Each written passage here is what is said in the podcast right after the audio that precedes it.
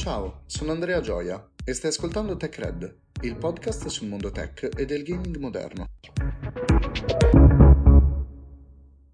Come ogni medium che si rispetti, anche i videogiochi sono soggetti alle mode. Mi piace separarle in due categorie, macro tendenze e micro tendenze. Per macro tendenze intendo una moda legata soprattutto alla tipologia di gioco e con micro tendenza mi riferisco al genere, o per meglio dire l'argomento trattato dal gioco stesso. Vi faccio subito un esempio. Negli anni 80 e 90 le macro tendenze erano i giochi platform, gli FPS arena e le avventure grafiche, mentre le micro tendenze riguardavano spesso zombie, multiplayer frenetici e simili. Nei primi del 2000, con il successo di Call of Duty, la macro tendenza è cambiata. Per un bel periodo la principale tipologia di gioco è stata l'FPS e con l'uscita di GTA 3 un nuovo genere prese piene nel panorama videoludico, l'open world. Questa tipologia di gioco in realtà esiste dagli anni 80 e ha iniziato a prendere piede solo nei primi del 2000. È proprio dell'open world che voglio parlare oggi e prima di approfondire il tema dell'open world e la next gen voglio fare una premessa. L'open world è un genere? In molti reputano il mondo aperto come un genere, ma è del tutto sbagliato. Semplicemente indica la tipologia del mondo di gioco, distinguendolo da un open map,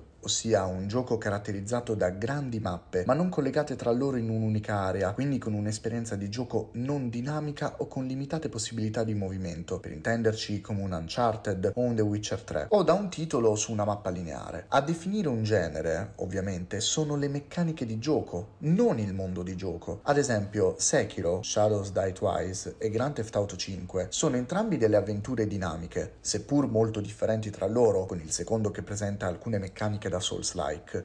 La natura open map del primo titolo e quella open world del secondo non influenzano il genere di appartenenza. Ad esempio, se stai giocando ad un titolo dove il personaggio può crescere di livello e che presenta un combattimento incentrato sull'azione, stai giocando un action RPG. Che sia open map, a mondo aperto o a mondo lineare, poco importa. Quindi no, open world non indica un genere, ma solo la tipologia del mondo di gioco. Da Grand Theft Auto 3 a Elden Ring, nel corso di ormai 20 anni della storia del videogioco, è stato impossibile non notare l'evoluzione delle mappe completamente aperte. Da prima vuote e meno dettagliate, adesso gigantesche e ricche di dettagli. Ma è sempre un bene? La risposta sarà breve e diretta. No.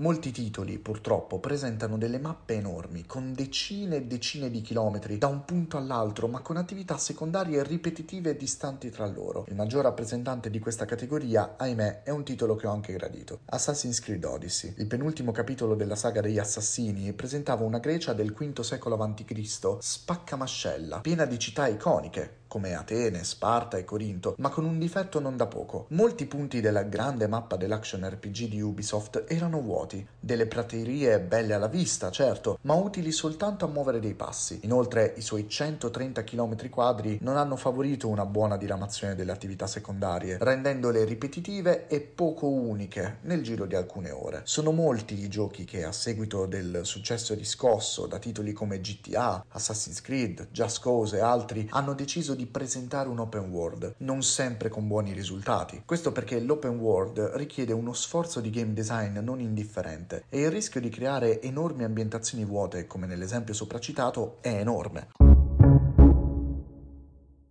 Ma nelle fasi finali dell'ottava generazione e all'inizio della nona sono arrivati tre titoli con un ottimo mondo aperto: Red Dead Redemption 2, The Legend of Zelda Breath of the Wild e Cyberpunk 2077. Certo, Cyberpunk presenta numerose criticità che ho anche accennato in un episodio dedicato all'hype, ma è innegabile il suo contributo all'evoluzione dei mondi di gioco. Anche se lontani da quello che dovrà essere l'open world che mi aspetto di vedere nella nuova generazione, i tre giochi pongono le basi verso il cosiddetto passo in avanti. Ma procediamo con calma, analizzando separatamente i tre aspetti. Partiamo dall'interazione. Uscito nel 3 marzo del 2017, Breath of the Wild risulta ancora attuale nella sua esperienza di gioco, data da un open world, a tratti sandbox, progettato magistralmente nella sua semplicità e bellezza, data da un'interazione con il mondo di gioco molto marcata e fine al gameplay, dove è possibile tagliare addirittura i fili d'erba con la propria spada, cosa che sembra inutile, salvo poi scoprire che i tronchi di legno rotolano meglio in assenza dei fili d'erba. Un mondo di gioco mosso da una fisica e una chimica col quale il giocatore può interagire creando situazioni di gameplay spesso improvvisate e divertenti, con una mappa ben congegnata che porta il videogiocatore ad abbandonarsi all'esplorazione. Una mappa a tratti grande ma che regala spesso sorprese. Poi abbiamo la cura nei dettagli e qui cito Red Dead Redemption 2. L'opera di Rockstar Games arricchisce alcune praterie, che dopo tutto sono inevitabili anche nella vita reale, con qualcosa di molto realistico, le interazioni e gli eventi casuali.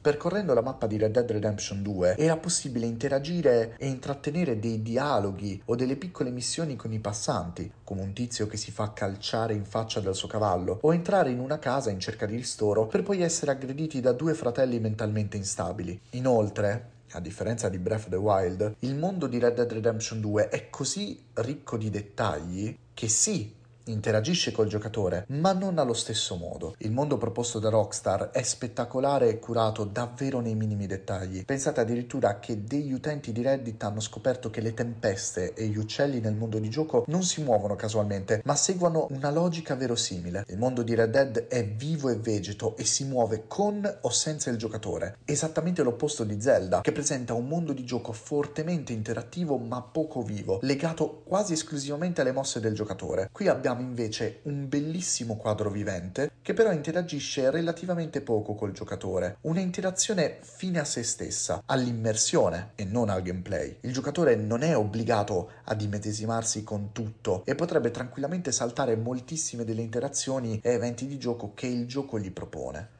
L'ultimo aspetto è la densità ed è il momento anche di parlare di cyberpunk. 100, 200, 300 km quadri. Non sarebbe meglio se la mappa fosse un tantino più piccola? Con la sua letteralmente ultima fatica, CD Projekt Red ha puntato a un mondo ridotto rispetto ai canoni di oggi, ma decisamente più ricco. Infatti, la Night City di Cyberpunk 2077 elimina quasi del tutto le distese di nulla, concentrando in ogni suo angolo tantissime attività, che si tratti di queste secondarie o contratti. La megalopoli risulta perciò un ottimo parco giochi per chi ama ripulire ogni punto sulla mappa. Densa di strutture e persone, come ci si aspetterebbe da una megalopoli del genere, abbiamo purtroppo una mancanza di interazione esposta negli esempi precedenti. Infatti Night City non propone tante delle attività immersive che ci si aspetterebbe da un gioco del genere e non è possibile entrare in moltissimi edifici, cosa che in una mappa del genere si dovrebbe fare e renderebbe più unica l'esperienza di gioco, sia un po' come dei fantasmi a Night City. Non c'è modo di viverla davvero, al di fuori ovviamente delle quest non è possibile nemmeno sedersi a bere un drink, con bar e locali che finiscono con l'essere dei meri punti di scambio per articoli vari e commercio. Inoltre, il mondo di gioco non propone interazioni fini al gameplay e dinamiche come quelle di Breath of the Wild.